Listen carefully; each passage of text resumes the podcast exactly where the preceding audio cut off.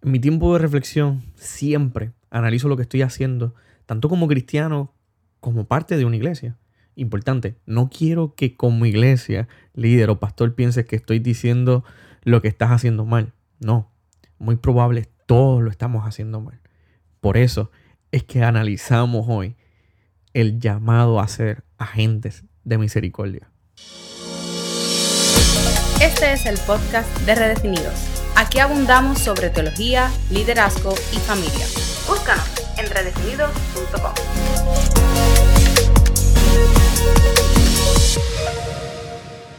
Gracias por conectarte una vez más a este podcast de Redefinidos. Para nosotros es un honor que nos estés escuchando en este tiempo, en esta hora, que puedas ser parte de lo que está sucediendo en nuestro podcast y que puedas continuar creciendo junto con nosotros. Así que te pedimos que si, si te ha gustado nuestro material, nuestro contenido y piensas que es de bendición para otras personas, compártelo. No te quedes con él, vamos a compartirlo con otras personas.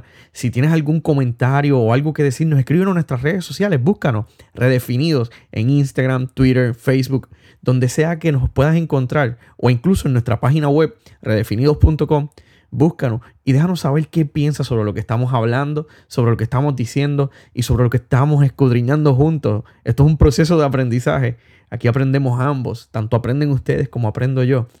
Y es bien hermoso poder ver y, escuchar testimonio de lo que está sucediendo a través de este podcast, a través de esto que estamos hablando. Y el tema de hoy precisamente es algo que, que a mí me toca bien de cerca. Y, y, es un escrito que hice hace varios años atrás, precisamente en nuestro blog redefinidos.com. Y el nombre es Llamados a ser agentes de misericordia. En aquel momento escribía precisamente sobre las situaciones de violencia que se estaban viviendo en Puerto Rico. By the way, no han cambiado mucho el crimen, la violencia, la violencia contra la mujer, la violencia en el gobierno, la violencia en la política, la violencia en todas las esferas, incluyendo a la iglesia, han hecho un daño extraordinario a toda la sociedad. Como dije en la introducción, siempre que, que tengo este tiempo de reflexión, siempre que, que me siento a analizar qué voy a escribir, qué voy a hacer, tomo un tiempo y analizo qué yo estoy haciendo, tanto como cristiano pero también como parte de una iglesia. Y al principio hice el disclaimer y lo vuelvo y lo repito, importante, no quiero que como iglesia, ni como líder, ni como pastor pienses que yo estoy diciéndote lo que tú estás haciendo mal. En efecto, todos lo estamos haciendo mal.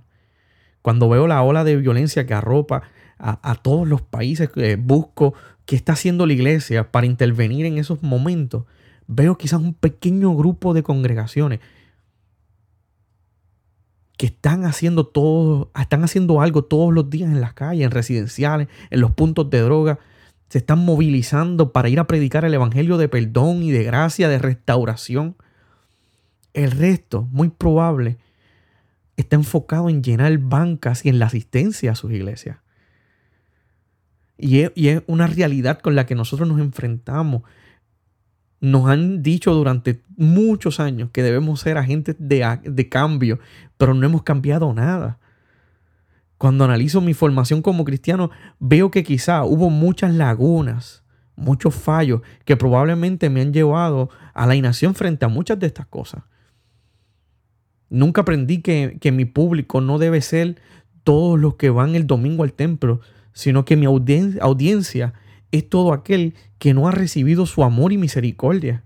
Y yo creo que eso es algo que nosotros como cristianos debemos, debemos tomarlo con seriedad. ¿A quién yo le estoy predicando día a día? Desde pequeño me educaron que debía ser un agente de cambio, como mencionaba hace poco. Y hoy reconozco que Jesús nos está llamando realmente a ser agentes de misericordia. Y quiero entrar un poco en lo que dice la, lo que la palabra nos dice acerca de esto. Y, en el momento en que Jesús llamó a Mateo, es uno de, los momentos más, más significativos en mi, en mi llamado y en mi formación como pastor hoy día. Cuando, cuando Jesús en, en Mateo 9:9 le dice a Mateo, en, quizás Lucas le llama a Leví, lo invita a, a que lo siga. Para mí rompió mis expectativas, mi, rompió mi estándar, rompió lo que yo pensaba que debía ser como cristiano, incluso ahora como pastor. Él es invitado, Jesús lo invita a comer, a compartir con algunos compañeros. Y, ese fue el momento quizás más emblemático de, esa historia. Mateo se levanta de, de, su zona de trabajo, de su zona de confort, de su área en donde él estaba cómodo. Lo acepta el llamado, pero le dice a Jesús, ven, vamos a comer, vamos a celebrar. Porque esto es algo significativo para mí. Para la iglesia, en ese tiempo, para los fariseos, que by the way, sí, esa era, la cultura religiosa de ese momento. En el momento en que Jesús caminaba, esa era la iglesia, la estructura eclesiástica que existía, muy parecida a la de nosotros. Para la iglesia, esas personas con las que Mateo invitó a comer a Jesús eran personas pecadoras, malas, influencias inmorales, pecadores, personas de, mal testimonio. Y nadie, mucho menos el Mesías, podía compartir con esas personas. ¿Tú te imaginas a Jesús desayunando con un grupo de narcotraficantes, con un grupo de personas que, que, son dueñas de un punto de droga? Imagínate a Jesús almorzando con un grupo de, de delincuentes, de criminales. Precisamente eso era lo que veía la iglesia en ese tiempo. En este momento Jesús lanzó algunas de las frases más brutales que se registran en los evangelios. Cuando los fariseos, que eran maestros de la ley religiosos del momento, se acercaron a criticar el por qué Jesús estaba sentado con los pecadores, Jesús les respondió lo siguiente. En Mateo 9, versículos 10 al 13 dice, cuando Jesús los oyó, les dijo, la gente sana no necesita médico, los enfermos sí. Luego añadió, ahora vayan y aprendan el significado de la siguiente escritura. Quiero que tengan compasión, no que me ofrezcan sacrificios. Pues no he venido a llamar a los que se creen justos, sino a los que saben que son pecadores.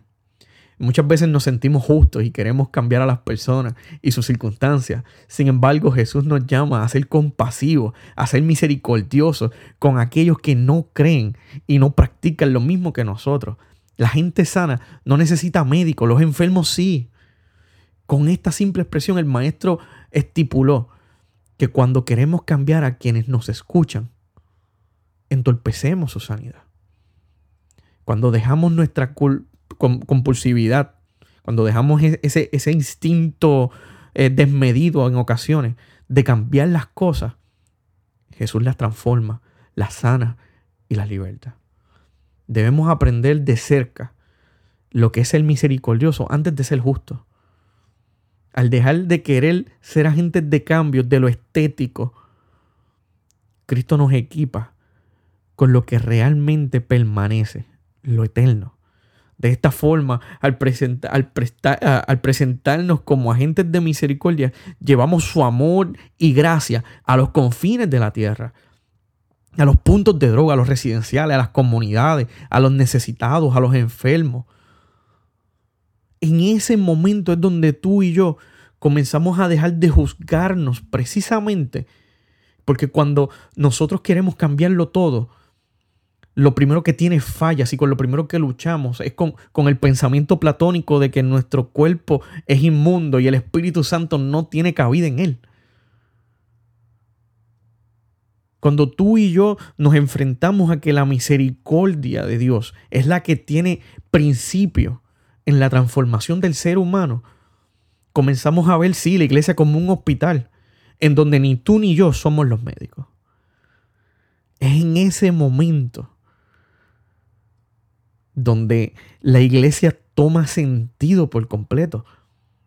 Tomo este espacio para honrar a todos los que día y noche están en las calles, no solamente de Puerto Rico, sino aquí en los Estados Unidos, en la ciudad de Tampa, en la ciudad de Orlando, eh, en todas las ciudades de la Florida, en Latinoamérica, en Venezuela, en Colombia, en México, todas aquellas iglesias que salen y noche a las calles llevando el amor en vez de la violencia, misericordia en vez de señalamiento, amor en vez de odio.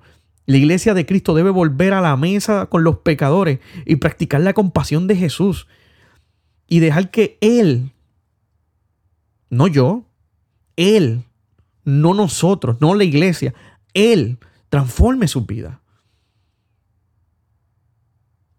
Honro a, todos aquellos que, han tomado espacio eh, significativo en donde quizás se ha declarado muerte y allí, allí se ha predicado el Evangelio.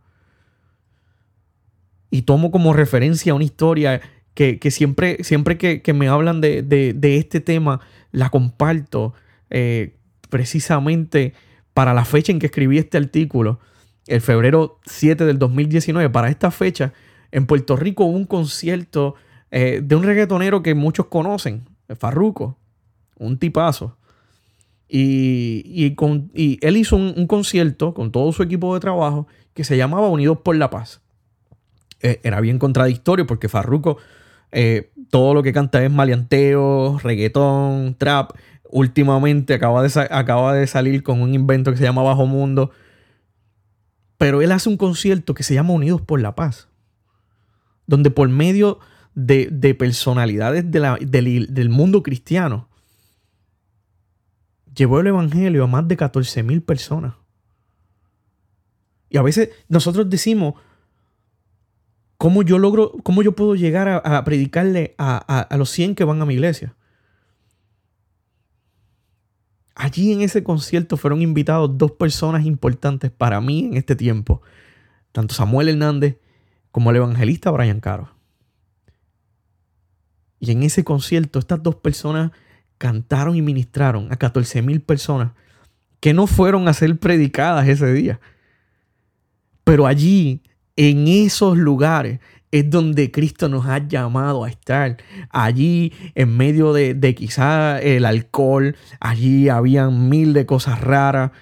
Allí, entre varios artistas del género urbano, que quizás nosotros los vemos como Ustedes son los promotores del pecado en nuestra isla y en, este mundo.